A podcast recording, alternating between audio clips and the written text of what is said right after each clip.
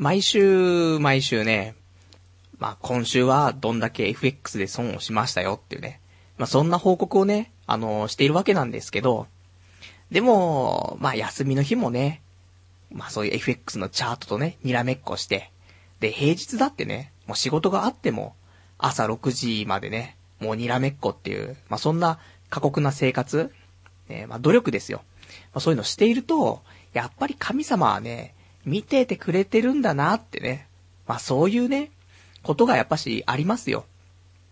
まあね、そのね、過酷な生活のせいでね、どんどん髪の毛がね、まあ、抜けていってるっていうのはね、まあご愛嬌なんですけど、まあ今までね、いろいろありましたよね、FX は。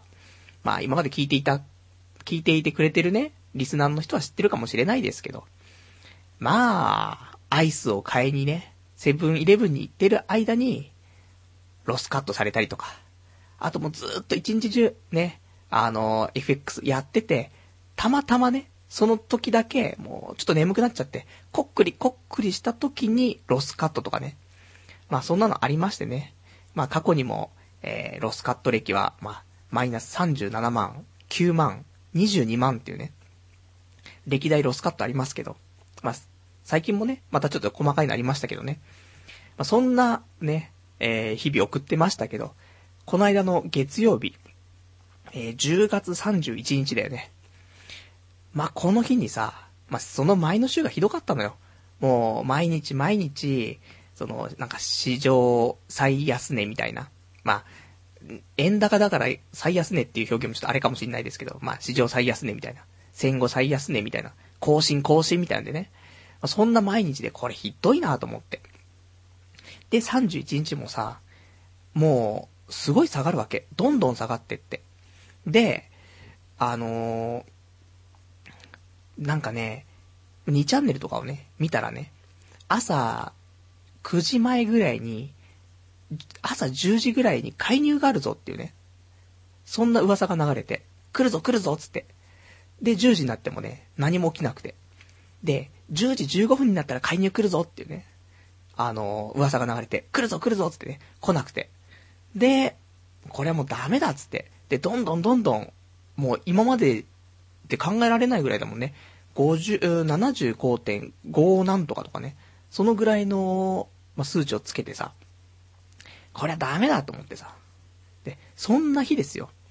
まあ、これは、俺が、あの、リアルタイムで2チャンネルを見ていたわけではなくてね。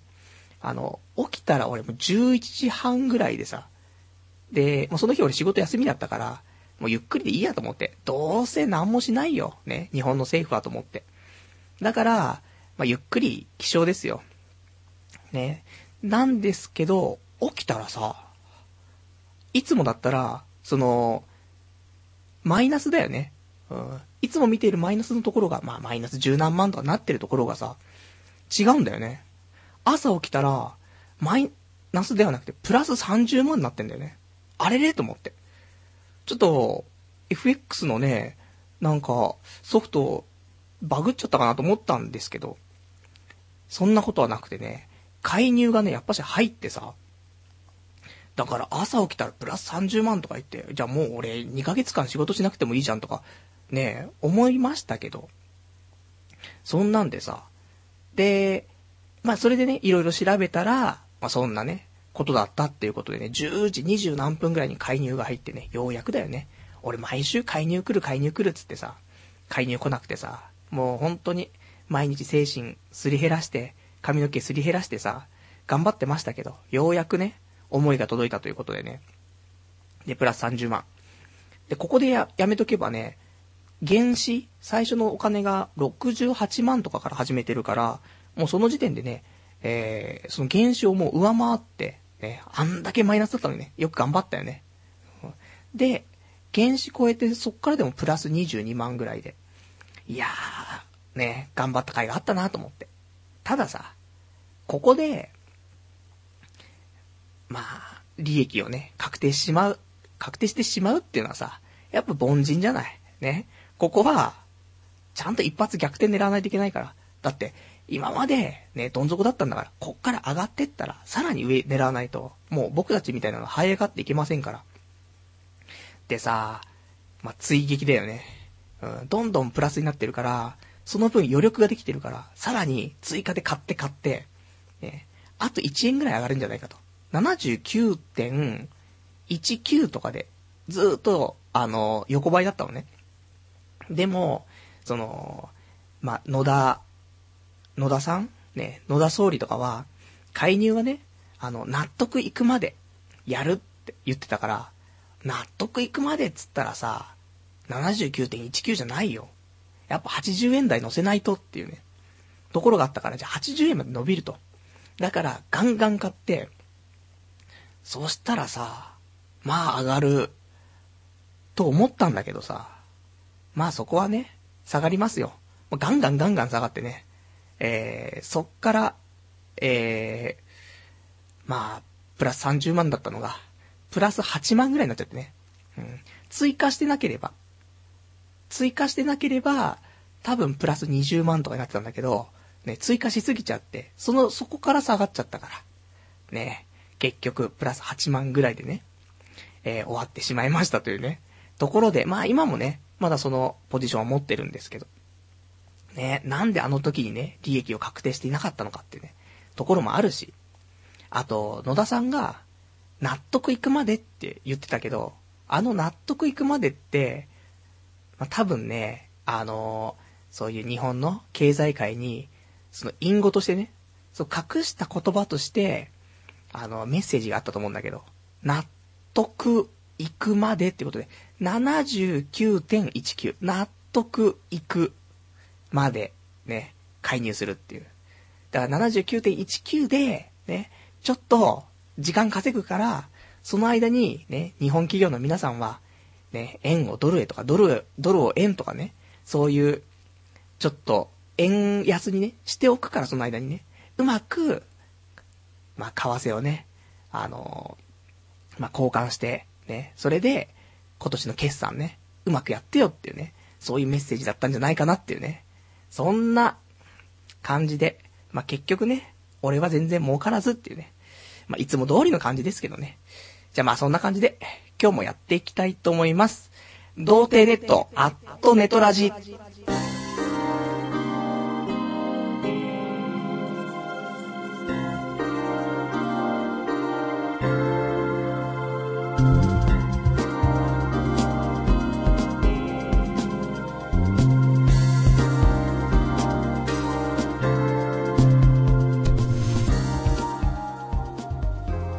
まして、童貞ネットアットネトラジパーソナリティのパルです。こんばんは。まあそんなね、FX。まあ結構、このね、ラジオを聞いてくれているリスナーは、まあ経済通が多いと思うのでね、FX みんなやってると思うんですけど、まあみんな助かったんじゃないかなと。ね。なんだかんだで、まあ俺みたいにね、バカみたいな追撃したやつもいるかもしれないけど、あんなバカなことをやってもプラス8万とかだから。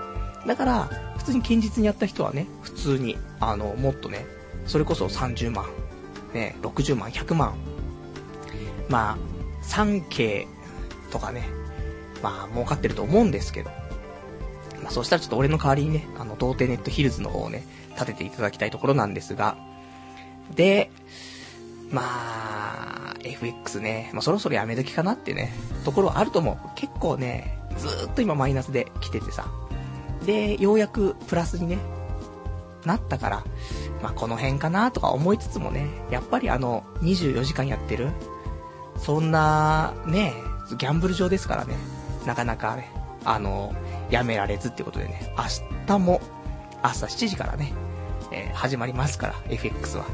まあ、この辺もね、注視していきたいなと思ってるんですけども。で、えーと、今週はね、まあ、こんな話だとね、あの、どうでもいいんですよ。ね。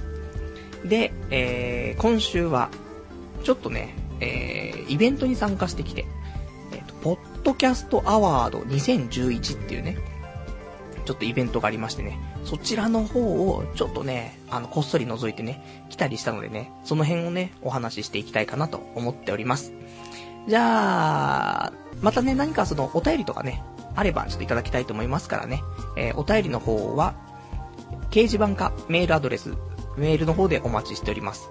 掲示板が、童貞ネットとググっていただきまして、で、えー掲示板ありますから、で、そちらのラジオ用スレその3というね、ところからお便りいただきますか。あとはメールですね。メールアドレスが radio.doutei.net ラジオ .doutei.net こちらまでね、お待ちしております。じゃあ、そんな感じでね、えー、まあ今日もね、23時からね、1時間やっていきたいと思いますからね、よろしくお願いいたします。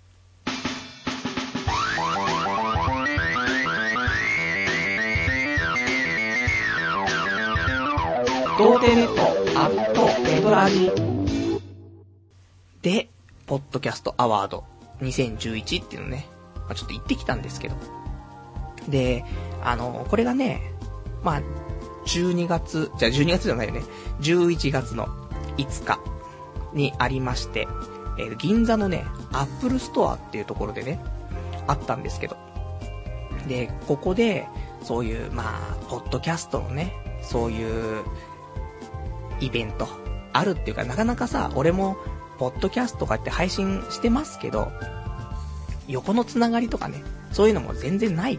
ね、そういう孤独な戦いをずっとしてますから、なんかね、そういう横のつながりができたらいいなとかさ、あとこのね、ラジオの方もちょっとね、面白くできないかなと。ね、そういうなんか、いいところをね、そういうのちょっと、パクってパクってね、組み込めたらなと思ってね、まあ、その辺もね、あってちょっと見に行ったんですけど、で、あの、前にね、オフ会した時に、ちょっとね、来てくれたリスナーの方がね、えー、ちょっとこのポッドキャストアワード見に行くっていうことだったから、じゃあちょっと一緒に行きましょうよってことでね。で、行ってさ、で、朝ね、11時半に、その、アップルストア、まアップルストアの3階のイベントフロアみたいなのがね、あって、そこをね、えー、そこでやるっていうことで、だから、まあ、11時ぐらいにね、じゃあ集まりましょうかって言ってね。で、集まったら結局ね、俺もね、あの、時間にルーズな男ですから、11時20何分ぐらいね、着いて。で、まあ、それでね、まあ、行きまして。で、まあ、着いてさ、ただね、やっぱり、なんだろう。アップルストアっていうよりもその、銀座？アップルストアにも行ったことないし、そんなおしゃれなところね。もう俺たちは本当に、あの、吉野家と、ね、松屋しか行ったことないような人間ですから、そんなアップルストアなんてね、入ったらね、ぶん殴られますからね。入ったことないですし、あとは、まあ、銀座、ね。銀座、もうほとんどね、行ったことないからね、行って何すんのって話だからね。ないもん、ビッグカメラ。ね、ソフマップないし、同人誌売ってないし、そんな中行けないですけど。で、銀座をさ、おしゃれな街を歩いてさ、で、アップルストア入って。で、なんかでも人が多いんだよね。まだお昼前なのに。だいたい俺、こんな午前中に起きたのが、ね、いつぶりだよって話なのにさ、もうみんなね、アップルなんかおしゃれな人たちがさ、アップルで、まあ、いろいろ商品をね、物色してるわけ。なんかおしゃれだな、怖いなと思ってさ。そんで、まあ、ちょっとね、店内をぐるぐるしながらさ、で、3階行ってさ、したらそのイベントスペースっていうのが結構広いの。まあ、ちっちゃい映画館的な、ね、何席ぐらいあったのかわかんないですけどね。まあ、80席 ?100 席？わかんないけど、そのぐらい席がさ、普通にあってさ。で、まあ、目の前にちょっとプロジェクターみたいなね、そういう映るような形になっててさ、わ、なんかすごいしっかりしてると思って、おしゃれと思ってさ。でもすでにね、まあ、11時45分ぐらいにね、着いてさ、したらもう、席は満席なのよ。あれれと思って。で、もう立ち見だよね。しょうがなく。でもさ、俺もちょっとね、風邪ひいててすごく。まあ、あの、その介入があったじゃない？月曜日に。で、介入あって、もうその反動がわかんないんだけど、その日の夕方からもうすんごい風っぽくてさ。で、次の日結局38度出ちゃってさ。で、仕事休んじゃってさ。で仕事休んじゃったからなんか職場の人には、ね、パル、介入あったからもう仕事来なくなっちゃったんじゃねえの？みたいな。そんな噂が流れちゃうことだよ。ね。そのぐらい仕事中に FX の話をしちゃってるっていうね。まあほんともっと仕事しろよっていうね、話なんですけど。そんなんだからさ、病み上がりでさ、まあ今日もまだちょっとね、あのー、喉がね、痛かったりするんですけど、でも、ね、もうラジオ一筋ですから、ね、この喉がね、まあ、なくなってもね、朽ち果てても、まあ今日はね、ちょっとね、喋りたいんですけども。で、まあそんなね、病み上がりで、まあ立ち見ですよ。で、なんかでも前の方、一番最前列のね、席がね、空いてたりしてさ、あれ座れるかなとか思ったんだけど、でもちょっと怖いなってね、座らなかったらね、結局なんかその、関係者が座るようなね、席だったみたいで、危ない危ないってね、赤っ端書かずに済んだぜっていうのはあったんですけど。で、まあ、そのね、あの、イベントが始まって、で、ポッドキャスト、まあ、そういう配信してる人たちが、11人ぐらいかな、が、まあ、主にね、主催になって、で、あの、昨今のね、そういうポッドキャストってどういうものなのとかね、こういう風にやったら、あの、すぐ配信できるよとかね。で、最後に、あの、このポッドキャストのね、まあ、対象じゃないけど、まあ、決めてみましょうよっていうね。まあ、投票なんですけどね。で、そんなのがありまして。まあ、面白かったよね。あの、行った人、ね、いるかもしれないですけどね。あの、なんかすごいちゃんとしていてさ、あの、面白く、えっ、ー、と、イベントの方もね、えやっていただいて。で、まあ、ポッドキャストをね、まあ、どういう風にやったらね、すぐできるのよとかね、そういう話してましたけど、まあ、俺もね、まあ、ポッドキャストっていうか、まあ、このラジオだよね。ラジオやって、結局その音源を上げればいいだけの話だから、で、ラジオ始めたのもさ、あのー、本当に、まあ、友達と、ね、ちょっとやってみようぜって1時間後にやってましたからね。そのぐらい気軽にできて、あとはね、あの、保存をして、ね、MP3 で、なんかアップロードして、うんぬんかんぬんすればね、まあ、すぐできるようなものですからね。だそんなんでね、あの、まあ、行った人はね、あこんな簡単にできるのかとかね、そういうのもあったかと思うんだけど。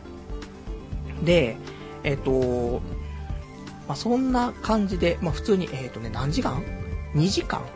ね、12時から2時まで、2時間あってさ、まあ、その間ずっと立ってるのも無理だからね。まあ、あの、僕もその辺の不老者と同じようにね、この地べたに座り込んでましたけど。そんで、まあ、最後の方に、その、まあ、賞があるわけですよ。その、対象みたいなね。で、えっ、ー、と、事前にアンケートを募集してて、で、そこで、まあ、投票みたいな。で、何票入ったから、まあ、まあ、順位がついてみたいなね。で、対象みたいなね。まあ、そんなのがあって。で、まあもちろんね、あのー、そこで、まあ、主催をしているようなね、そのポッドキャストしてる人たちは、本当に上位のね、その iTunes ストアとかの、で、ポッドキャストのランキングとか見ても本当に上位にいるような人たちが、今回ね、あの、有志で集まって、で、作ったようなね、今回のそういうイベントだから、まあそりゃね、勝てないですよ。で、僕ももうこっそり見に行ってるね、そんな身ですから、ね、あの、じゃあ誰がね、対象とか取るのかなってね、ウキウキして見ていたらさ、まあなんか、22位ぐらいからね、発表があって。だから、第22位からね、じゃあ22位から発表したいと思いますって。童貞ネットって言われてね、ビクンつってね、うん、まさか、ね、この、おしゃれな銀座の中心で、アップルストアの中でね、童貞ネットっていうね、発言がね、されるとは思わなかったんですけどね。まあ、結構ね、この事前のアンケートっていうのがね、結構だるくて。かなりの量があるのよ。だから、あのー、俺もね、そのアンケート画面開いたんだけど、うわ、これちょっと書くのだるいと思って。で、一回消してさ、で、結局書かないで終わったんだけどさ、なんかね、あのー、何人かがね、入れててくれたみたいでね、まあ、最下位ではあるんですけど、そこで呼ばれた最下位ではあるんですけど、一応22みたいな形でね、童貞ネット呼んでいただいてさ、ねえ、すげえじゃないかと思って、ちょっとね、あの、ビクビクしてたんですけど。で、そんなんでさ、あの、まあ、無事ね、イベントも終わって。で、その後に、懇親会っていうのがあってさ、これも事前に、あの、言って、で、参加しますとかって言っといてさ、で、まあ、4500円で、4時間で、まあ、コースのね、食べ物が出て飲み放題みたいなところで、あのー、その場所貸し切りでね、ちょっとやったんですけど。で、まあ、いろいろね、ありますよ、そういうもう、まあ、二次会だからさ、あとはもう本当に好きにね、楽しくっていう形でさ、で、そこでもさ、あの、しっかりそういう、やっぱりそういうポッドキャストとかさ、配信してるようなさ、人たちだからさ、まあ、面白くね、ちゃんとイベント考えてくれるわけだよね、そういう二次会とかでも。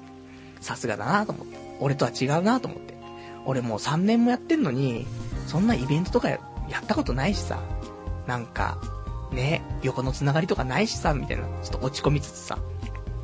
で、なんかね、そのイベント、そういう二次会の方もね、そういう懇親会の方も、こういう流れでやりますよ、みたいなね、一応、スケジュールがあって。で、それパッと見たときに、なんか嫌なね、嫌な企画があって。で、ポッドキャスト、なんか5ミニッツみたいなね、書いてあって、なんだこれと思って。なんか5分間なんかやりそうだなと思って。で、この枠がね、まあ30分とか45分とかちょっと設けてあって、なんか嫌な予感すんなとか思ってさ、で、途中まで進んでってさ、まあ、なんかね、入り口のところでね、あの、受付の時にさ、最初の段階でさ、まずちょっとあれだったんだけど、お金払ってさ、そしたらシール渡されて、で、あのー、まあ、これをね、胸に貼ってくださいっつって、その、まあ、誰だかわかるようにってことなんだけどさ、まあ、別にいいじゃん。パルって書いてあればいいじゃん。なんだけどさ、あの、ツイッターとかのさ、なんていうの、そのアイコンみたいなのが、あの、プリントされてさ、そこにパルって書いてあるからさ、完全に、あの、ツイッターのアイコンって俺、童貞ネットって書いてあるからさ、完全に童貞ネットパルって書いてあるんだよね。恥ずかしいと思って。で、それ胸に貼ってさ、で、まあ、周りのね、席の人たちと談笑しながらさ、まあ、ちょっとね、打ち解けられんのかなとか、ね、不安になりつつね、喋って。で、まあ、で、進んでいきますよ。で、企画がね、やっぱ進んでいって、で、その、ポッドキャスト5ミニッツみたいなの始まってさ、で、説明するわけ。ね。司会してくれてる人が。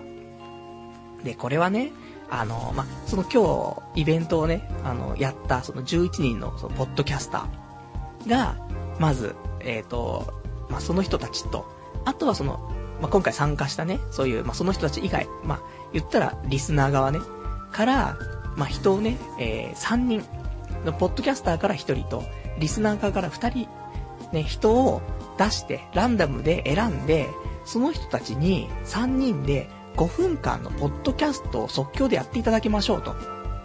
で、お題はお題でまたランダムで出ますからっていうことで。なんだこれはと。ね。俺、本当にもう、友達の結婚式のスピーチっても足がガクガクしちゃうし、それこそ、ね、もう職場の1分間スピーチとかでも、ね、ガクガクしちゃうし、どうしようもないガクガク野郎なのにさ、そんなさ、ポッドキャスターとかさ、リスナーとかさ、そんな、ねちょっと、頑張っちゃってる人たちの前でさ、無理だしって思ってさ、怖いわ怖いわとか思ってたんだけどさ、でもさ、まあ、ランダムだしなと思って。そんな、選ばれないよって。まあ、だって、その懇親会時代も多分ね、70人近く来ていたと思うのね。だそん中から選ばれはしないよとか思ったらさ、やっぱ一応ね、あの、僕も3年もラジオやってるって形になるとさ、なんかちょっと、多少ね、えー、優遇される部分が、いらない優遇だったんですけど、えっ、ー、と、一応ね、司会の方からね、あの、まあ、他にもね、あの、ポッドキャスト、今回その、イベントのね、中心となったその11人以外にも、ね、リスナーの中にも、ポッドキャストをやっている方がいらっしゃいますよねって。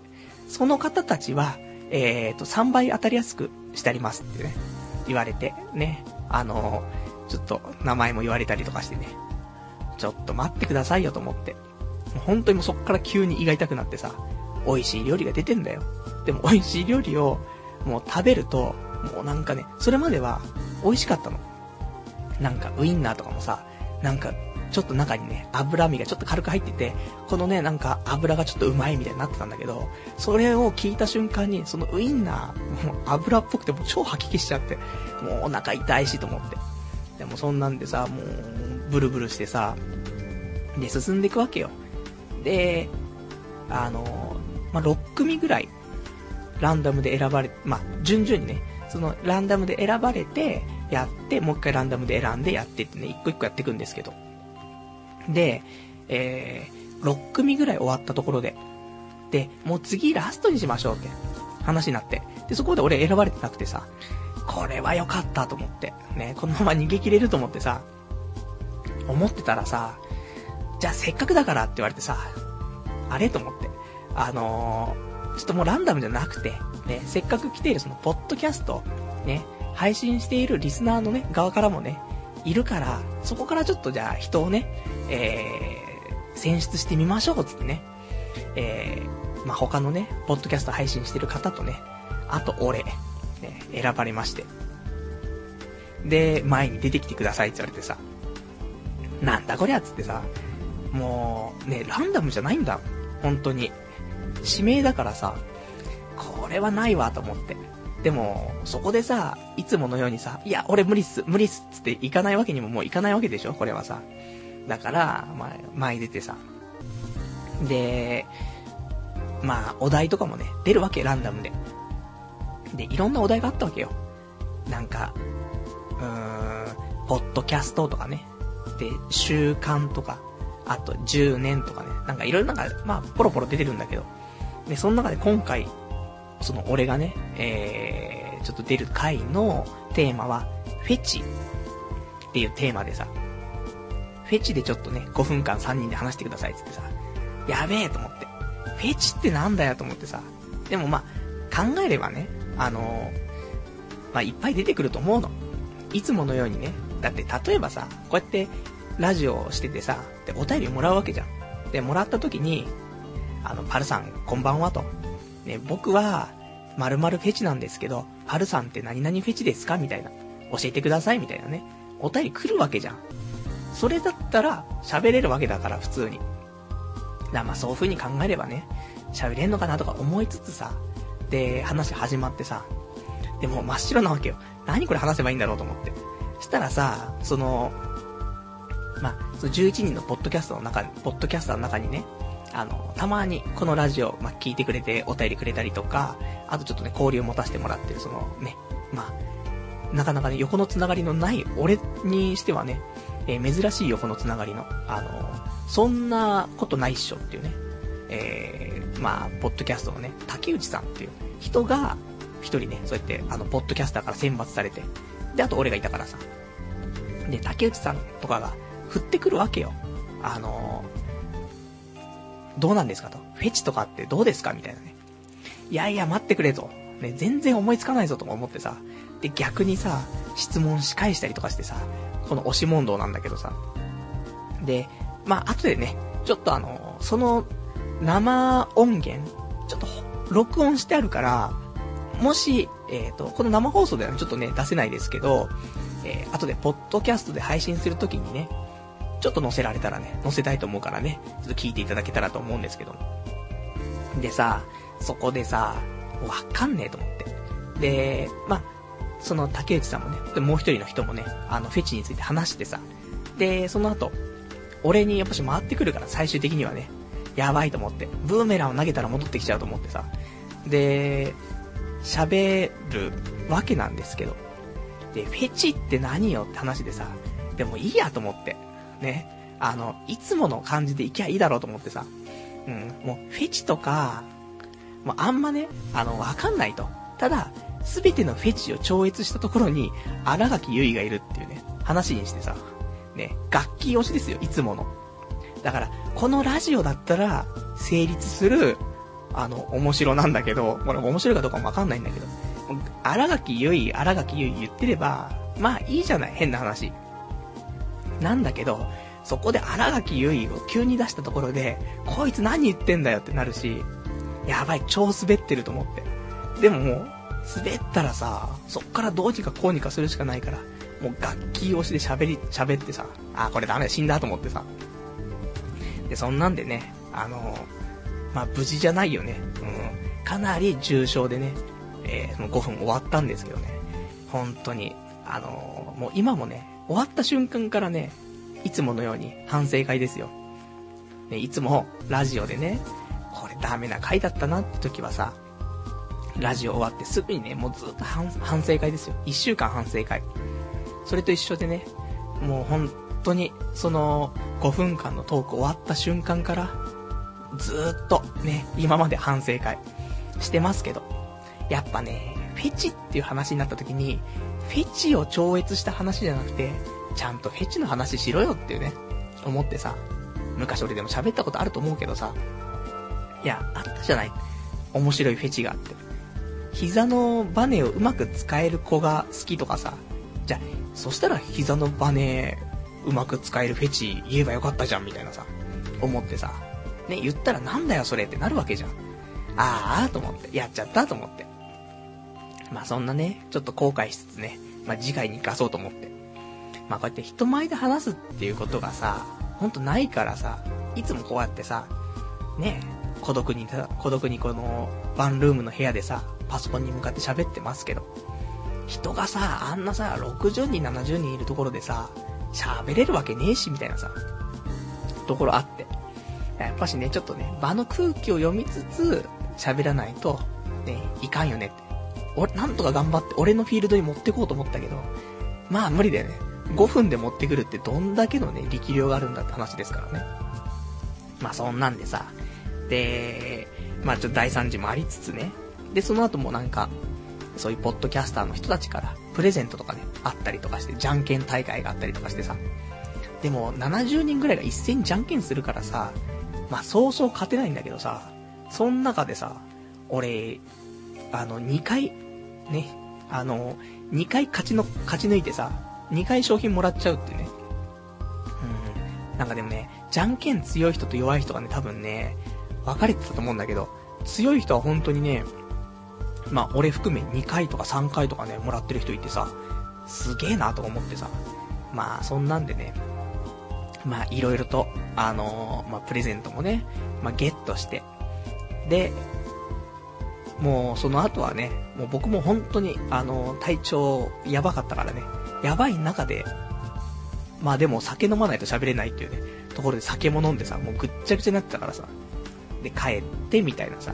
で、結局、こんなね、あの、何にも、風邪も治らず、ね、月曜日からだからね、月曜日の介入の後からもうひどいから、もう一週間全然風邪治らずって、感じでね、まあちょっと、ポッドキャストアワード2011ね、ちょっと堪能してきたんですけどね。いや、本当に、まあこういうね、イベント、できるような人間になりたいよねと思って。前もさ、あの、あったじゃない？あのーなんだっけ、ロフトプラスワンとかでね、イベントしますつってさ、で、そういうのやったっていうさ、人がいると思うんだけどさ、すごいよねと思って。ああいうのやりたい。ね、イベントやったりとか、そういうのやりたい。なんか、だからもう、やるか。ね。来年、ね、来年、うん、やって、で、ね、会場借りて、100人のキャパがあって、俺一人みたいな。で、リスナー誰も来ないみたいなね。うん。聞いてるのは店員さんだけみたいな。そんなのしか絶対ないからな。だからもう本当に怖くて怖くてね、しょうがないんですけど。まあそんな感じでね。まあそんなポッドキャストアワード2011。まあいけなかった人はね、大体どんな感じかなって、まあわかんないと思うんだけど。まあそんなんでね、あの、一応この後ね、えー、ちょっとじゃあ生音源をね、流したいと思いますからね。じゃあまず、じゃあそちらを聞いていただきたいと思います。では、えー、改めまして、そんな、プロジェクト、そんなプロジェクトの竹内でございますよ。いやえー、では、あの、ほら、もう自己紹介は自由にするといいと思うよ。投げたね。うん。思いっきり。はい、ということで投げられました、駄菓子船橋の千葉さんでございます。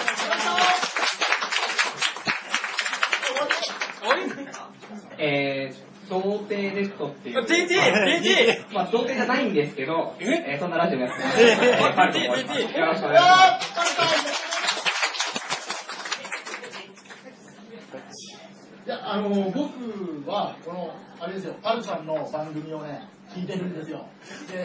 そんなのはいいから、フェチ。フェチの話。フェチの話はきっと、つながるんじゃ僕より、つながるこれの方が得意かなと思いましてね。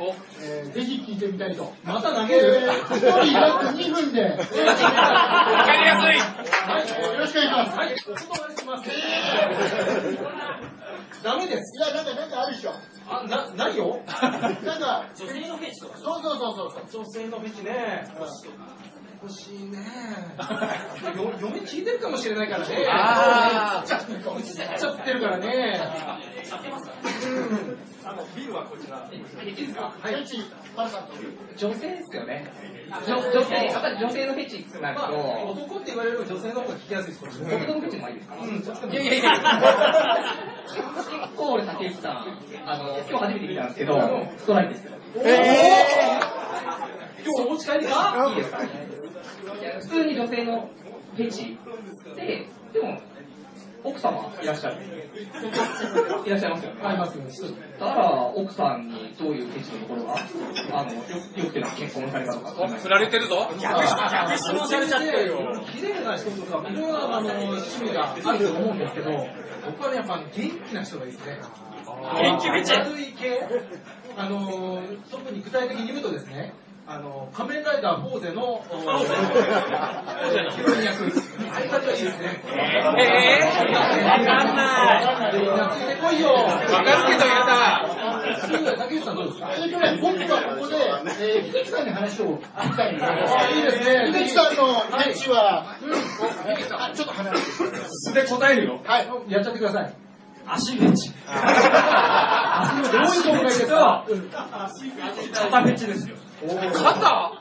これはちょっと語ると長いよ。大丈夫まだ、まだ2分ありますから。あの、みんな鎖骨に行くと思うけど、鎖骨は肩があるから鎖骨なんですよ。あ、間違えた。いやいや、いいよ、もう恥ずかしいから。恥ずかしいから。恥ずかしいからって、十分言ってますよ。みんな肩フェチの気持ちわかりますよね。足フェチだろ。足フェチ最高ですよね。最高。太ももで挟まれたいとか思いますよね。もう、もう、酔っ払いの会酒飲んでないのに横でだ。太ももですよ。でも、あれじゃないですか、フェチは一番パルさんが、うん。やっぱり専門分野から。これ尋問ですよ、これは。尋問ですかぜひ、あの、普段の番組でね、喋ってるようなことを、ちゃんと、まあ、フェチっていうのは、まあ、最初ないんですけど、まあ、いわゆる、一つの花が言うっていう、象徴的なフェチの文化みんな楽器出してるんですけど、今日もイベントに楽器出すかけるかなと思って、参加してたらな感じになっちゃったんで、本当に楽器がいればいいかなってことなんですよね。楽器嫌いですか最近髪の毛切って25センチ切ったっていう。なんか僕、いやー、してないんだけど。あ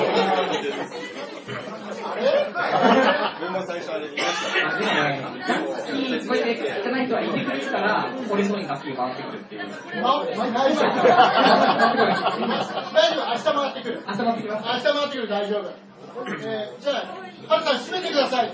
えー、私も返してない、や、メイン、メインは、ちょっと、竹さん。はい。えー、そういったことでございまして、はい、楽しい時間もですが、あっという間でございまして、楽しい時間で、あと10秒になってしまいました。ぜひ、あの、童貞ネット聞いていただければと思います、覚悟して聞いてください。ありがとうございました。ありがとうございました。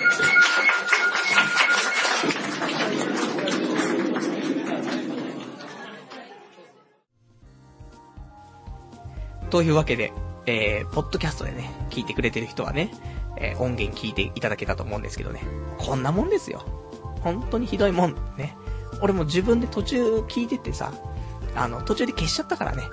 うん、耐えられなくてね。そんなありますからね。まあ、ちょっとね、あの、感じがね、伝わったらなと思います。じゃあちょっとね、お便りいただいてますからね。お便り読んでいきたいと思います。えー、ラジオネーム、えー、コラソンさん。銀座の真ん中で童貞ネット、発表クソワロタ。やはりそこそこの知名度があるんですよ。これからも頑張ってくださいってね、お便りいただきました。ありがとうございます。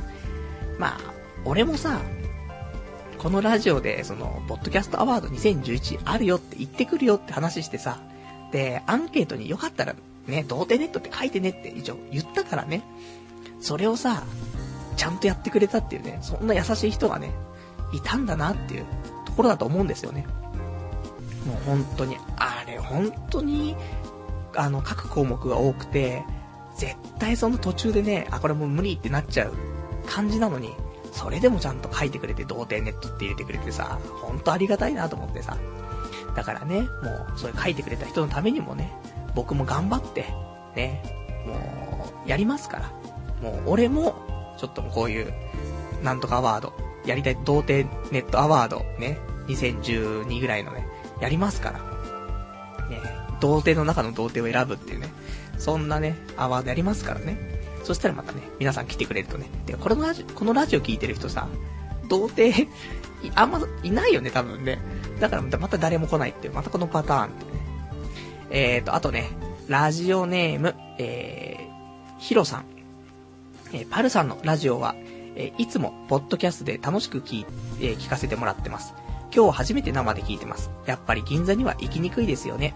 パルさんはポッドキャストをやってて、ネトラジもやってて、とても頑張ってると思います。次はポッドキャストアワード目指して、頑張れパル、応援してます。そういえば引っ越しはどうなりましたか？って、お便りいただきました。ありがとうございます。ね、ポッドキャストね、頑張ってるのかな？まあ、ネトラジやって、その音源をポッドキャスト上げてるだけだから。てか、ネトラジで生放送しなかったら、ね、あの、絶対そういう、録音、ね、生放送じゃなくてなんか収録とかしてね、やったら絶対俺喋らないから、ね、生放送始まっちゃったらさ、強制で喋んないといけないから、そういうのでね、やってる部分ありますからね。まあちょっとね、頑張って、次回、2012年のね、ポッドキャストアワードはね、選ばれるように、絶対でも滑るからな。もしだよ。もしのもしで、俺が、それに呼ばれたとかしてさ、で、壇上で喋ってくださいとか言ってさ、また荒垣結衣とか言うでしょ？ね。楽器、髪の毛25センチ切りましたけど、可愛いですね、みたいな。もう知らねえよ、みたいな。ね、楽器スマイル、ね、楽器スマイル見て、この間も射精しました、みたいな。誰もね、共感得てもらえないから、ね。だから、ちょっともう無理なんですけど。で、えー、引っ越しね、どうなりましたかってことで。今週そんなんで、あの、風邪ひいて、で、ほんともう、休日は寝てた。本当にあの、直さないといけないと思ってさ。そう、ポッドキャストアワードもあるし、普通にラジオの方も、ね、あるから、もう寝ないとと思って、しっかり直さないとと思ってやったんだけど無理っていうね。ところでまだ引っ越し何にも進んでないね。だから、まあ、次、水曜日、木曜日あたりはちょっと休みなんでね、その辺で体調が治ってれば、またね、引っ越し、えー、ちょっとね、探しをね、再開したいかなと思っております。えー、あと、ラジオネーム、羊がいる水族館さん。今週は、ポッドキャストアワードのトークが期待できそうだ。先週のラジオ、えー、テレビゲームベスト5が面白かった。ゲームのコーナーとかやってほしい。今やっているゲームとか、過去の名作ゲームとかを毎回1本選んで延々と、えー、思い出を語ったり、点数つけたりというね、お便りいただきましてありがとうございます。ね、ポッドキャストアワードのトーク、どうだったのかしら？ね。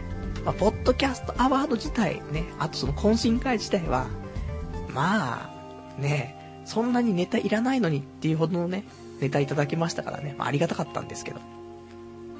で、あとね、先週、あの、スペシャルウィークということでも、っていうか、今回がスペシャルウィークなんじゃねえのって話なんだけどね。えー、スペシャルウィーク無理にね、作ったコーナー、いろんなね、えー、トップ5みたいなね、全部発表しましたけど、その中のね、テレビゲームのね、ベスト5が面白かったということでね、他にもね、今までやったゲームとかのね、そういう思い出とかをね、まあ、毎週1本ぐらいね、あの、やってほしいなっていうね、お便りなんですけども。も全然最近ゲームやってないからね、ほんと。で、やっぱし一番やってたのは、あの、セガサターンの頃ね。は結構やったような気はするんだけど、だから、そんなにね、まあ言うほどやってないね。でもあるけど。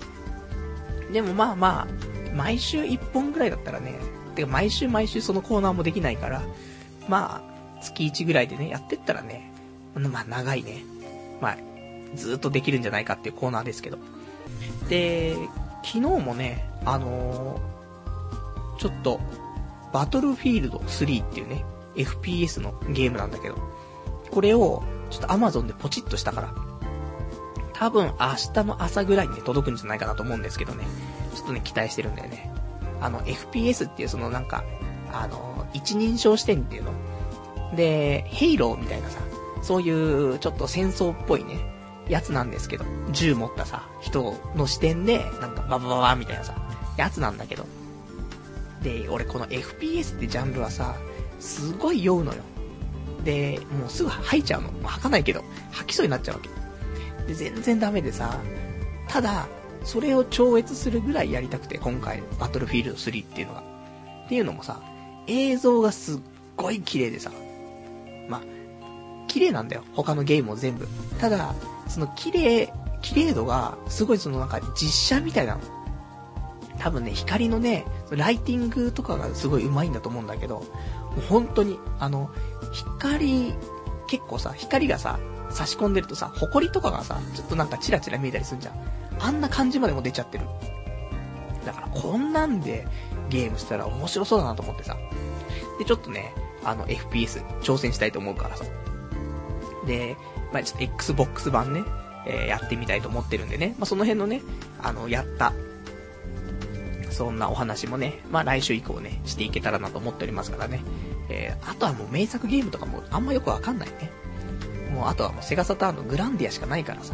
まあ、その辺なんですけど。まあ、ちょっとね、この企画もね、あの、話す内容、行き詰まったらね、えー、この企画手出したいと思います。ありがとうございます。で、あとね、お便り337番さん。介入 FX やってんの？ってね、お便りいただきました。ありがとうございます。FX やってますよ。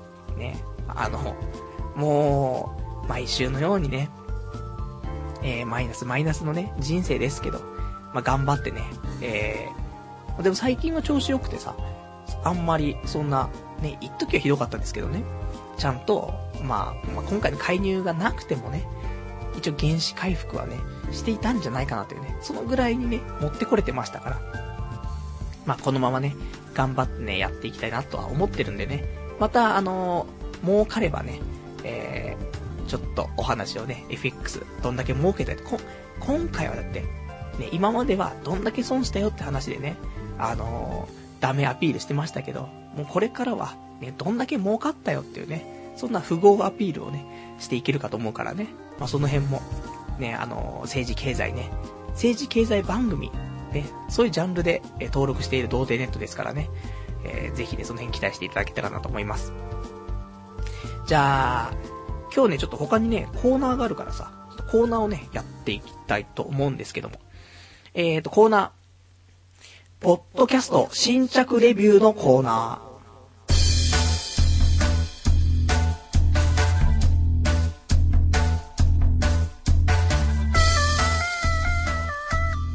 こちらね、えっ、ー、と、iTunes ストアの方に、えー、こちら、同点ネットのポッドキャスト登録してまして、配信してますんでね。で、こちらの方からレビューの方が書けると。で、レビューを書いて、えっ、ー、と、評価の方も星1から星5までね、付けられますよってのあるから、これちょっといただいたらね、読んでいこうじゃないかというコーナーなんですけども。で、えー、今回ね、先週スペシャルウィークあったから読めなかったので、えー、今日まででまた新しいのがね、3つ、えー、レビューちょっといただいてますからね、これをちょっとご紹介していきたいと思います。えー、じゃあ1つ目ね、えー、タイトルの方が、最高えー、声が落ち着く Z。パル最高だ Z っていうね、えー、レビューいただきました。星は5つということでね。えー、こちらラジオネームが、えー、イグナショブさん。ね、合ってるかな？全然わからないですけども。ね、英語は読めないっていうね、ところですけども。ね、最高と言ってくれて、ね、声が落ち着く Z ですからね。もう、Z と声が落ち着くはなんか真逆な感じしますけど、ね。パル最高だ Z ってことだからさ、本当にありがたいねって星も5つもらってさ、まあちょっとね、頑張っていきたい。ね、俺もちょっと Z、Z とね、叫んでいきたいところあるんですけど。あとは、ラジオネーム、えー、ムケタンさん。えー、こちらレビューの方。まあ、前回もちょっといただいたんですけどね。まあ、レビューというか、えー、レビューの更新という形でね、えー、あれなんですけど。えー、どうもこんばんは。むけたんです。えー、前回はレビューを読んでいただきありがとうございました。さて、今回は久しぶりにパルさんに質問です。今年2011年の12月10日に発売予定のモンスターハンタートライ G についてなのですが、なんと、対応機種が任天堂の 3DS と微妙な付きどころです。えー賛否両論、一長一短と言うべきでしょうか。本当に微妙なところです。トライ G では人王がアシュなど、アシュモンスターを大量に輩出しているらしいです。まあその辺はどうだっていいんです。問題は対応機種です。機種。えー 3DS ですよ。モンハンイコール PS もしくは PSP と考え、G 作を楽しみに待っていた人はどうなるんです？そもそも 3DS を持ってない人ってどうなるんです？できないよね。おいおい。画質とかの問題も心配されてんのに、まずは自分の心配だぜ。パルさんにはトライ G について語ってもらいたいのです。質問というよりは依頼ですね。どうぞよろしくお願いします。長文失礼しました。では、お体に気をつけて頑張ってください。PS、トライ G については自分の思っていることを正直に話してくれればいいですよ。というね、えーレビューいただきました。えー、星は変わらず、星5ということでね、ありがとうございます。まあ、ちょっとね、このね、レビューの欄がお便りの欄になってるっていうね、ちょっと不思議な現象起きてますけども。まあ、このね、まあ、せっかくなんでちょっとね、あのじゃあ、モンハンの3、3じゃなくて、モンスターハンタートライ G だよね。の話なんだけどさ。てか、まあ、トライっていう時点でさ、あのまあ、やったことないですしね。あのもともとトライが Wii でしょで、トライ G だから、まあ Wii から 3DS っていうことでさ、まあ別にいいんじゃないとは思うけどね。俺やんないしと思って。でもなんかこの前あれがあったよね。なんかちょっとネットで話題になった、えー、モンスターハンタートライ、えっ、と、後藤真希がプレイ3000時間ということでね、それで、あのー、やってましたけど。いや、ほんとね、あの動画見たら、ま、結構ね、その、後藤真希の、そういう、なんていうのかな、その、ま、戦闘が上手いか上手くないかって言ったらちょっとわからないってところなんだけど、手慣れてる感は半端なかった。やっぱ3000時間やってるんだなって感じの、何かしながらチャットするみたいなね。とか、あとモンスターの行動も先、もうこうやって動くの分かってるしって言ってね、そこで罠を置いちゃうとかね。いや、後藤真希マジで廃人だなと思ってね、ちょっと尊敬するっていうね、ところもありましたけど。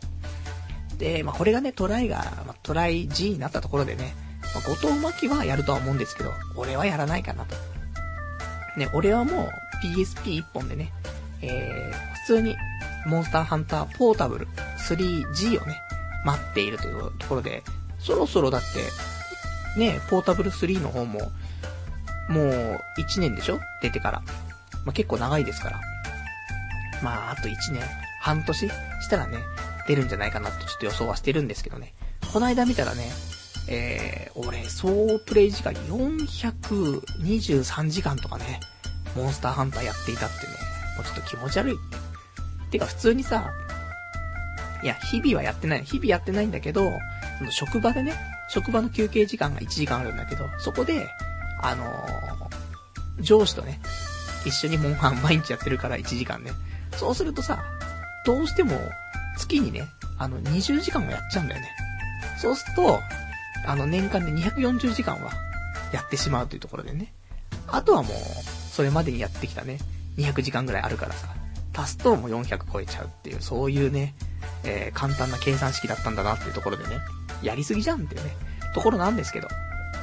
だからまあ、3G、うーん、そうだね、3DS とかもあんま、全然興味ないんだよね。正直。まあ、かといって、じゃあ PS のその、新しいビータ、あれ興味あるのって言ったら、まあそういうわけでもなくてね。全然いいよ。あの、Xbox と PSP だけでね。あんま、もうそんなに、それかもう PlayStation 4とかね、出るんだったらまたあれだけど、それぐらいまでもう別に新しい機種はいいかななんてね、思ってる。むしろもう、ドリームキャスト、セガサターン、ね、こっちの方にね、また懐かしのゲームやっていきたいなってところありますけどね。じゃあ、まあそんなんでね、ありがとうございます。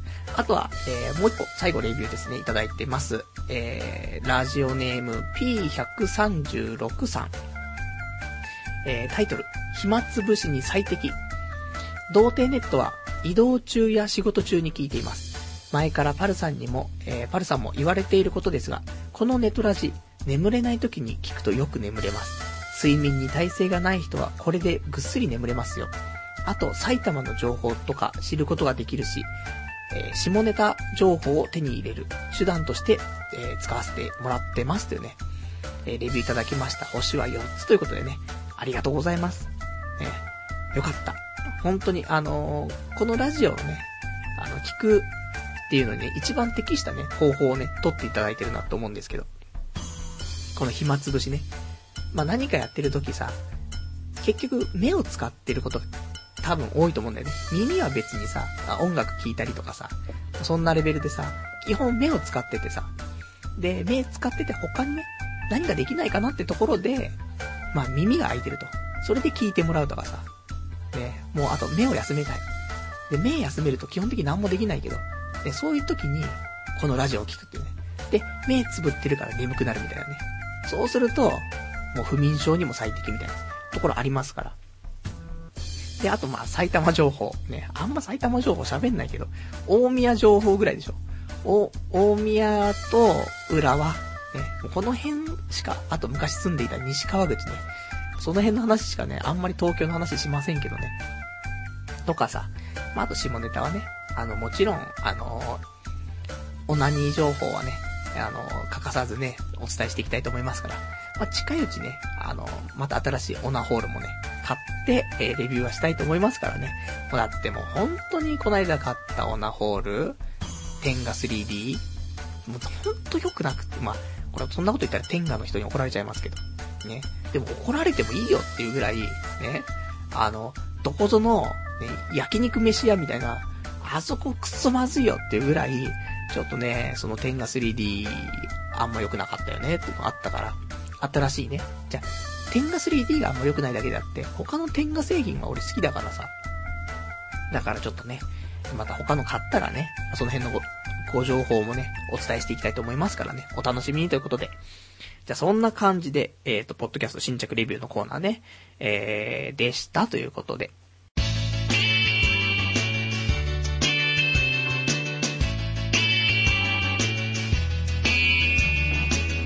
童貞ネット、アット、ネトラジ。で、えーと、あとはね、そしたらもう、今日も1時間ね、経ちま、経ちそうなのでね、えー、この辺で、えー、お別れのコーナーをね、やっていきたいと思います。で、お別れのコーナーは今日喋れなかったね、話だったりとか、えー、読めなかったお便りをね、つらつらとね、えー、やっていこうじゃないかというコーナーなんですけども。えーと、じゃあちょっとね、お便りからね、読んでいこうかな。ラジオネーム329番さん。パルさん、家決まったというね、お便りいただきました。ありがとうございます。決まんないね、本当にね。こないだ決めておけばね、決まってたんだろうけど。まあ無理だよね。うん、一回こういうのはね、あのー、決断したものをね、ちょっとね、なくしてしまうと、そっからまたね、決断するまでは時間かかっちゃうんじゃないかなって思ってますけど、それでも、なんとか11月中に引っ越し？いや、もう無理じゃね？っていうね。12月中に引っ越し、どんどん伸びてるね。でも考えて頑張ってますからね。えー、来週以降期待していただけたらと思いますよ。あとは、ラジオネーム330番さん。無声を、無声ね。あの、夢のせいですね。無声をいつでもコントロールできるパルさん。悩みがあります。僕は無声をコントロールできません。コントロールできるコツなどありましたら教えてくださいというね、お便りいただきました。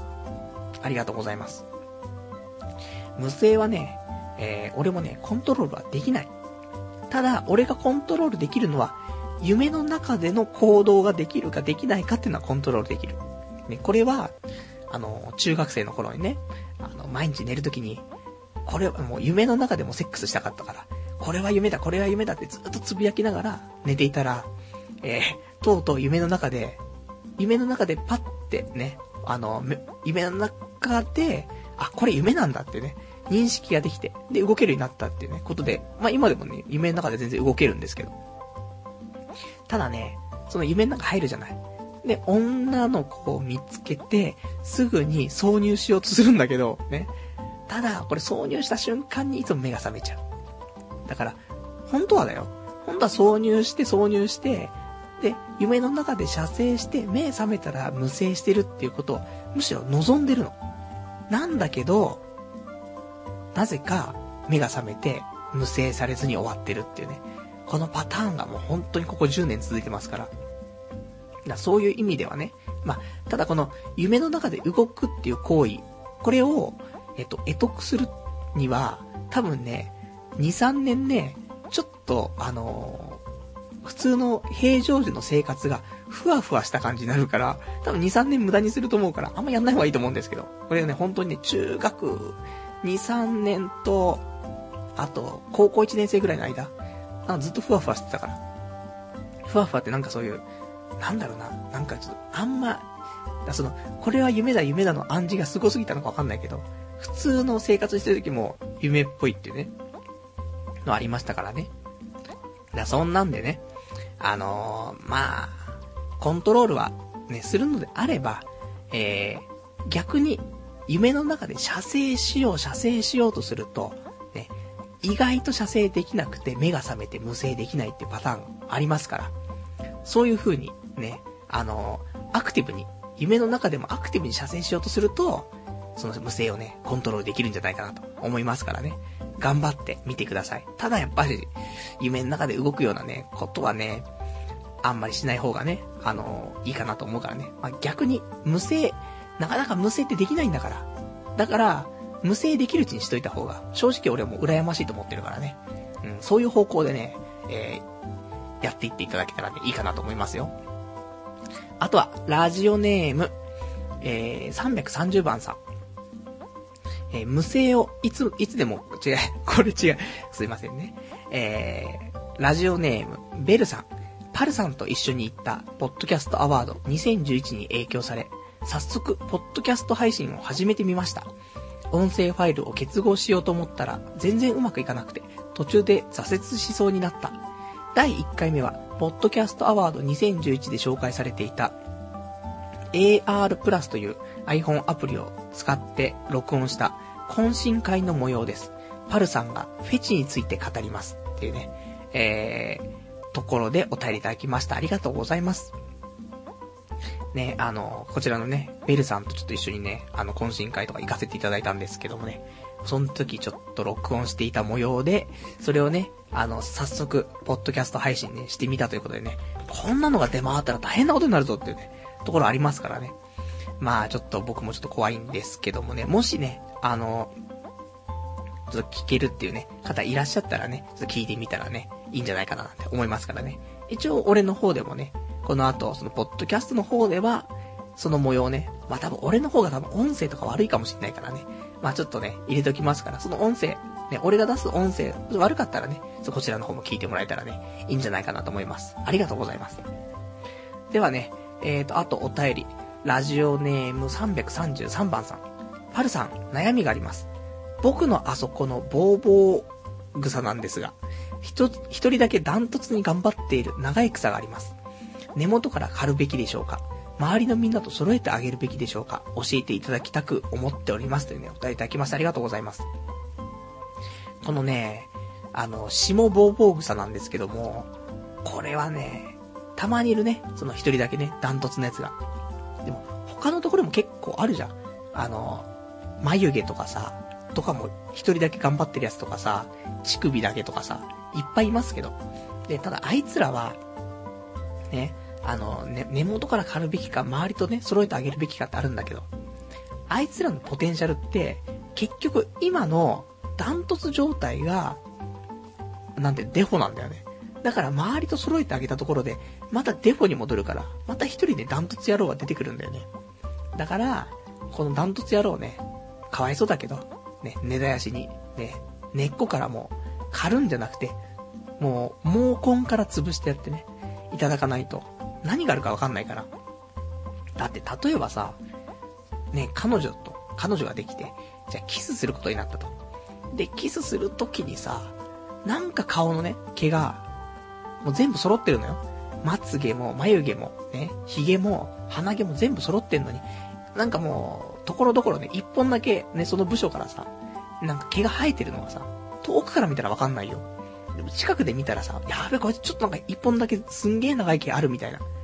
あったらさ、やっぱもう引くじゃん。ね、それこそ、ね、100年の恋も冷めちゃいますから。ね、俺たち、本当にもう、100年に1回のその恋をさ、なんとか実らせたっていうさ、こういうサイドの俺たちですからね。そこで、そんな毛一本で、それがね、あの、ちょっとね、もみ消されたんじゃね、たまったもんじゃないですからね。今のうちに根絶やしにね、していただいた方がね、いいんじゃないかと思いますからね。もう本当に、今を聞いていたらね、今この瞬間にね、ぶち抜いてあげていただいた方がね、いいかなと思いますよ。ね。えー、お便りありがとうございます。あとは、ラジオネーム、ホークスファンさん。パルさんこんばんは。クライマックスシリーズがセパで決まりましたね。中日とソフトバンク。パルさんはどちらを応援しますか？やはり層の厚さでソフトバンクですかねというね、お便りいただきましてありがとうございます。あの、今年ね、全然野球見てない。あの、まあ、先週、まあ、去年も見てないんですけど、あんまりね。まあ、今年はね、それ以上に見てなくてね、まあ、あんまりわからないんですけども、ただ、まあ、中日ですね、今年はね。やっぱその、落合監督がさ、あのー、今年限りでさ、対談っていう形でさ、ね、結果は出してるけど、ね、対談っていう、まあ、落合野球が面白い面白くないっていう物議はありますけど、俺はね、あの、落合監督好きなのよね。あの、落合監督から息子の福士くんまで好きなんだけど。だって、いや、まあ俺もね、そういう、ちょっと、まあ、天才好きっていうね、話がありますから。だって、落合選手は、現役時代3冠、三冠王をさ、3回取ってるわけ。こんなのね、いないわけよ。今までの中で。歴史の中でね。そんな人だからね。もうそういうところで、あの、普通に、基本的に俺、なんか、球団が好きとか、そういうんじゃなくて、選手が好きで、その球団好きだったりする部分があるから。だから昔だとさ、西武ファンだったけど、それはさ、西武が好きとかっていうよりは、あの、清原が好きでね、西武ファンだったりとかさ、そういうのがあってね、あのー、まあ、いろんなファンのね、チームは変わってきますけど、だからそういう意味でね、ちょっとね、落合さんがいるから、中日、今年、まあ、優秀の美でね、中日優勝して、それで落合さん、ね、引退っていうのがね、一番まあ素敵かなと思ってね。で、これをね、やるとも、その、やっぱり三冠王を3回取った男はね、ちゃんと最後ね、日本一で締めると思うね。まあそんな感じでちょっとね、まあせっかくこうやって、こうやってお便りいただきましたからね、あのー、このクライマックスシリーズね、まあ終わって、えー、今回その中日ソフトバンク対決ということだからね、これちょっと日本シリーズ、しっかりね、ちょっと見ていきたいと思いますからね。えー、ちょっとこういうお便りいただくとね、俺もちょっと、いろんなものにね、興味持ったりするんでね、本当にありがたいところでね、お便りありがとうございます。じゃあ、あとはね、えっ、ー、と、お便り、他にいただいてる？うん。ラジオネーム、えー、ラジオネーム、えー、レロンレロンさん、えー、パルさん、先週のラジオで僕の本名言っちゃいました、え、言っちゃってましたよ。お願いしますよ。まあ、全然大丈夫ですけどね。今日も楽しく聞いていますよね。お便りいただきましてありがとうございます。ね。あの、ちょっと、お便りいただいてね、えー、本名というかね、名字の方言っちゃったんですけどね。そこで、ね、あの、名字言った後に、また別のね、その、レロンレロンさんの名前出さなかったから、そこでみんなの方にはね、紐付けられなかったかなと思ってね、うん、セーフと思ったんだけどね、うん、セフトでしたね。アウトでしたね、完全にね。申し訳ない。まあ、あの、今後は間違いないようにね、あの、読んでいきたいと思いますからね。これからもね、聞いていただけたらと思います。あと、ラジオネーム340番さん。えー、凸は受け付けてないのですかというね、お便りいただきましてありがとうございます。あのー、凸ね、そのスカイプとかで、えー、まあちょっとね、来ていただいて、ちょっとトークとかっていう話なんですけど、凸はね、あのー、昔なんか受け付けていたような気がするんですけど、今はね、受け付けてない方向で。っていうのもね、やっぱちょっとね、難しいね。あの、人とね、話すのがね、苦手なんでね、あの、基本的に一人喋りっていう形になってしまうんでね。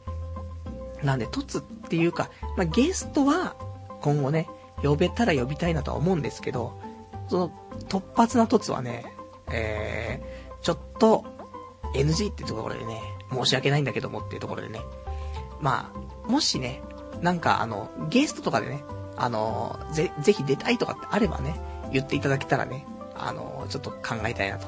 ただやっぱしね、なかなかゲストはね、難しいですからね。人と喋んの本当に苦手だなって今回その、ね、懇親会の、その、前に出て3人でトークの時思ったからね、ちょっと怖い部分がありますというところですね。あとラジオネーム、えー、341番さん。DJ は童貞なの？ってね、お二人いただきましてありがとうございます。ね、ごめんね。童貞じゃないんだってね。だって俺も31になるんだもん、今年。童貞じゃないよ。さすがに。まあ、そんな31超えて童貞な人も聞いてると思うんで申し訳ないんですけども。ね、22歳と11ヶ月とかで童貞は卒業いたしました。ね。じゃあなんでこんなやってんのって話なんだけどさ。まあ、童貞ネットってドメイン取っちゃったからさ。それでね、あのー、ずっとやってるっていうね。もう一生童貞だと思ってね、ドメイン取ったんですけどね。取ったらもうそれでね、すぐに童貞捨てちゃったっていうね、ちゃんちゃんみたいなところですよ。ね。まあ、そんなんでよければね、え今後も聞いていただけたらね、ありがたいです。あとは、お便り、ラジオネーム、ね、えっ、ー、と、お便りね、こうやっていっぱいいただいてね、基本的に全部読んできますからね、えー、読んでいきたいと思いますけど、ラジオネーム、カンニング小西さん。好きな子ができました。彼女に声をかけたいのですが、かけられません。どうしたらよいでしょう？ってお便りいただきましてありがとうございます。あかけられないよね、声はね。俺も、メガネ屋の店員の子、もう好きって言い始めて、何ヶ月経つかわからないけど、やっぱりまだ一回も声かけらんないもんね。毎日毎日お店の前をね、通ってチラ見チラ見してね、いつ警察呼ばれんだろうってビクビクしながらね、あの、生活してますから。いや、本当にね、好きな子ができてもね、声かけらんない。だから、何かね、接点が、ね、あれば、声かけた方がいいと思うんだけどね。そういう、なんか、職場が一緒とかさ、同じサークルだとかさ、ね、そういうのがあったら、あの、声かけた方がいいと思うんだけど、そういうのなければ、もう本当に赤の他人で接点ゼロだから、もう無理だよね。諦めよう。ね。あの、芸能人と思うで、遠くから見ていることに幸せを感じようっていうね、そういうところでいいんじゃないかなって正直思ってる。育児なしじゃないよ。ね。もうそういうもんですから。しょうがない。受け身系の僕らにはしょうがないところでね。もう、まあ、これはもうしょうがないですね。本当にね。あのー、見守る。で、見守って見守って、で、警察呼ばれるか、ね。で、いつも見ていてくれてる、くれてますよね、みたいな。っていう風に声かけられるかね。どっちかだからね。それを期待してね、毎日ちょっと見守るっていうことが一番かなと思います。捕まらないようにね、頑張ってください。あと、ラジオネーム、えー、肋骨さん。パルさんお久しぶりです。先週と先々週はラジオも聞けなく、しかもメールもできませんでした。今日はラジオ生で聞かせていただきます。えー、最近集中できるようにオナキンをしているのですが、2週間が限度です。中2でこれぐらい続けるのはやはり限界なんですか？僕はどうすればいいですか？オナシン、パルさん、助言をしてください。毎回長文でごめんなさい。今日もラジオ頑張ってくださいというね、お便りいただきましてありがとうございます。オナキン、ね、オナに禁止令ですけども、こちらが、まあ2週間が限界だと。ね。やっぱオナニーをね、毎日のようにしてるとさ、集中がね、できないんだよね。だから、まあ、オナキンしてる方がね、集中できるっていう部分もあって、頑張ってるということなんだけど、まあ、ここが限界だというね、ところで、どうしたらいいかって話なんですけど。ねえ、でも無理だよ。出るよ。出るもんは出るからね。あのー、オナニーせざるを得ないんですけど、で、お泣きにしすぎるとね、俺みたいにあの、精子に血が混じったりとかね、そういうのありますからね。あと若いうちはね、やっぱしもうちょっとね、あの、オナニーした方がいいと思うんだけど、メリハリだよね。あのー、難しい。正直。だって、俺もさ、オナニーしないで、済むんだったらさ、ねえその、それこそ中学生、高校生の頃、オナニーしないで済んだらさ、どんだけ時間を有効に使えたかって話じゃん。まあ今なんてね、ネットがあるからさ、中高生も多分ネットで、そういうおかずを探しているのかなって思うんだけどさ、もう、このいいおかずを探すためにさ、1時間2時間のさ、ネットサーフィンはもう当たり前じゃない。で、まあ、射精するのは別に1分で射精できるんですけど、そのね、もうオナニーのその、おかず探しで時間かかっちゃって。じゃあ1日じゃあ1時間としてさ、じゃあ年間で365時間で、10年間で3650時間でってさ、考えたら本当にもう毎日オナニーしてるやつってもう、時間無駄にしてるなってあるけどさ。でも、これは、もう男性のデフォっていうことにして諦めよう。ね。だから逆に言うと、じゃあ1日2時間、もうオナニーっていう時間をもう割いて、それをもうむしろデフォルトで考えて、1日はもう22時間しかないと。その中で生活して勉強だったりとか全部組み立てていけば大丈夫なんじゃないか？ね。その24時間で組み立てて勉強とかね、そういうの全部入れたりとかするから、あ、オナニーしてると、もう時間もったいないと。ね、オナニーのせいで時間がなくなったってなるけど、もともと22時間とかでね、オナニー分分けて考えれば、それはもう逆にオナニーがね、2時間取ってるから1時間でオナニーしたら、1時間余裕ができるんだよね。そうするとそこでまた勉強して、ねさらに、まあ、いいオナニーをね、あの、考案するようなね、そんな学者さんになれたりとかすると思うからさ、その辺頑張ってね、いただけたら一番いいんじゃないかななんて思いますよ。じゃあ、あとね、えー、っと、お便りね、ラジオネーム、えー、ラジオネーム、こちらの方が、ちょっと待ってね、えー、ラジオネーム342番さん。モビルスーツでは何が好きですか？えー、お便りいただきましてありがとうございます。モビルスーツではね、えー、レッドウォーリアーでいいのかな？ね、あのガンダムのね、えー、赤いガンダムみたいなやつ、レッドウォーリアーっていたんですけどね。これ、オリジナルっちゃオリジナルなのかな？あの、昔、ね、コミックコロコロ、いや、コミックボンボンでやってたね、あの、やつとかでよくね、漫画とかで出てきたね、レッドウォーリアーってのいてね。で、プラモ京志郎の方にも出てきたと思うんだけど、もう一個の方のさ、あの BB 戦士のやつあったじゃん。タイガーっての出てきてさ、あれで出てきたレッドウォリアーが一番かっこいいね、と思います。えー、そんな感じで、あとね、俺今日喋りたかったことね、えー、ちょっと喋って終わるんですけども、今日喋りたかったことはね、えー、ガッキー、俺もずっとガッキーの話しかしねえな、本当に。ガッキーがさ、モバゲーのなんか、イベントにな、キャンペーンのね、なんか宣伝の人みたいに出た、出てさ、ちょっと待ってくれよ、ガッキーと思って。仕事選んでくれよと思って。あの、もしね、モバゲーとかしてる人いたらね、あのちょっと不不愉快になるかもしれないんですけどね。結構モバゲーとかやってる人はね、聞いてそうなんだよね。だからあんまモバゲーの悪口言いたくないんだけど。ほら、ソーシャルゲームっていうさ、あるじゃない。あれ見ると吐き気がすんだよね。ごめん、もう。ね、いや、本当に、あのね、嫌なんだよね。あの、課金、課金でさ、で強くなってみたいなのとかさ、あと、まゲームっていうのね、どういうのがゲームっつったら、その、ゲーム機でやるゲームもさ、携帯でやるゲームもさ、別にあんま変わんないんだけどさ、なんかそういう、で、ちょっとそういう出会い系チックにもなるじゃない？なんか、アバターを、なんかきらびやかにすると女の子からメールが来て出会ってみたいな。そういうのも気持ち悪いし、もうね、だからそういうので、モバゲーとかね、吐き気がするんですけど、ね、で、入ったらやめられないみたいな、もちろん吐き気がするんですけど、そんな中でガッキーが、ね、その、まあ、CM だかね、そういう、なんか、出ま、出ますから、ね、モバゲーとガッキーコラボっていうことでさ、俺はちょっとモバゲー、ね、インストールしようかなとかちょっと思っちゃったんですけど、そのぐらいね、俺そんなに毛嫌いするモバゲーでも、ガッキーが加わると、ね、全然プラスになりますけどね。むしろ、モバゲー可愛い、ね。ガッキー可愛い、モバゲーキモい、かけると、ね、ガッキー可愛い、えー、モバゲー可愛い、よくわかんないもうね、そんななっちゃうからさ。だからちょっとね、と思って。で、そんな話かな。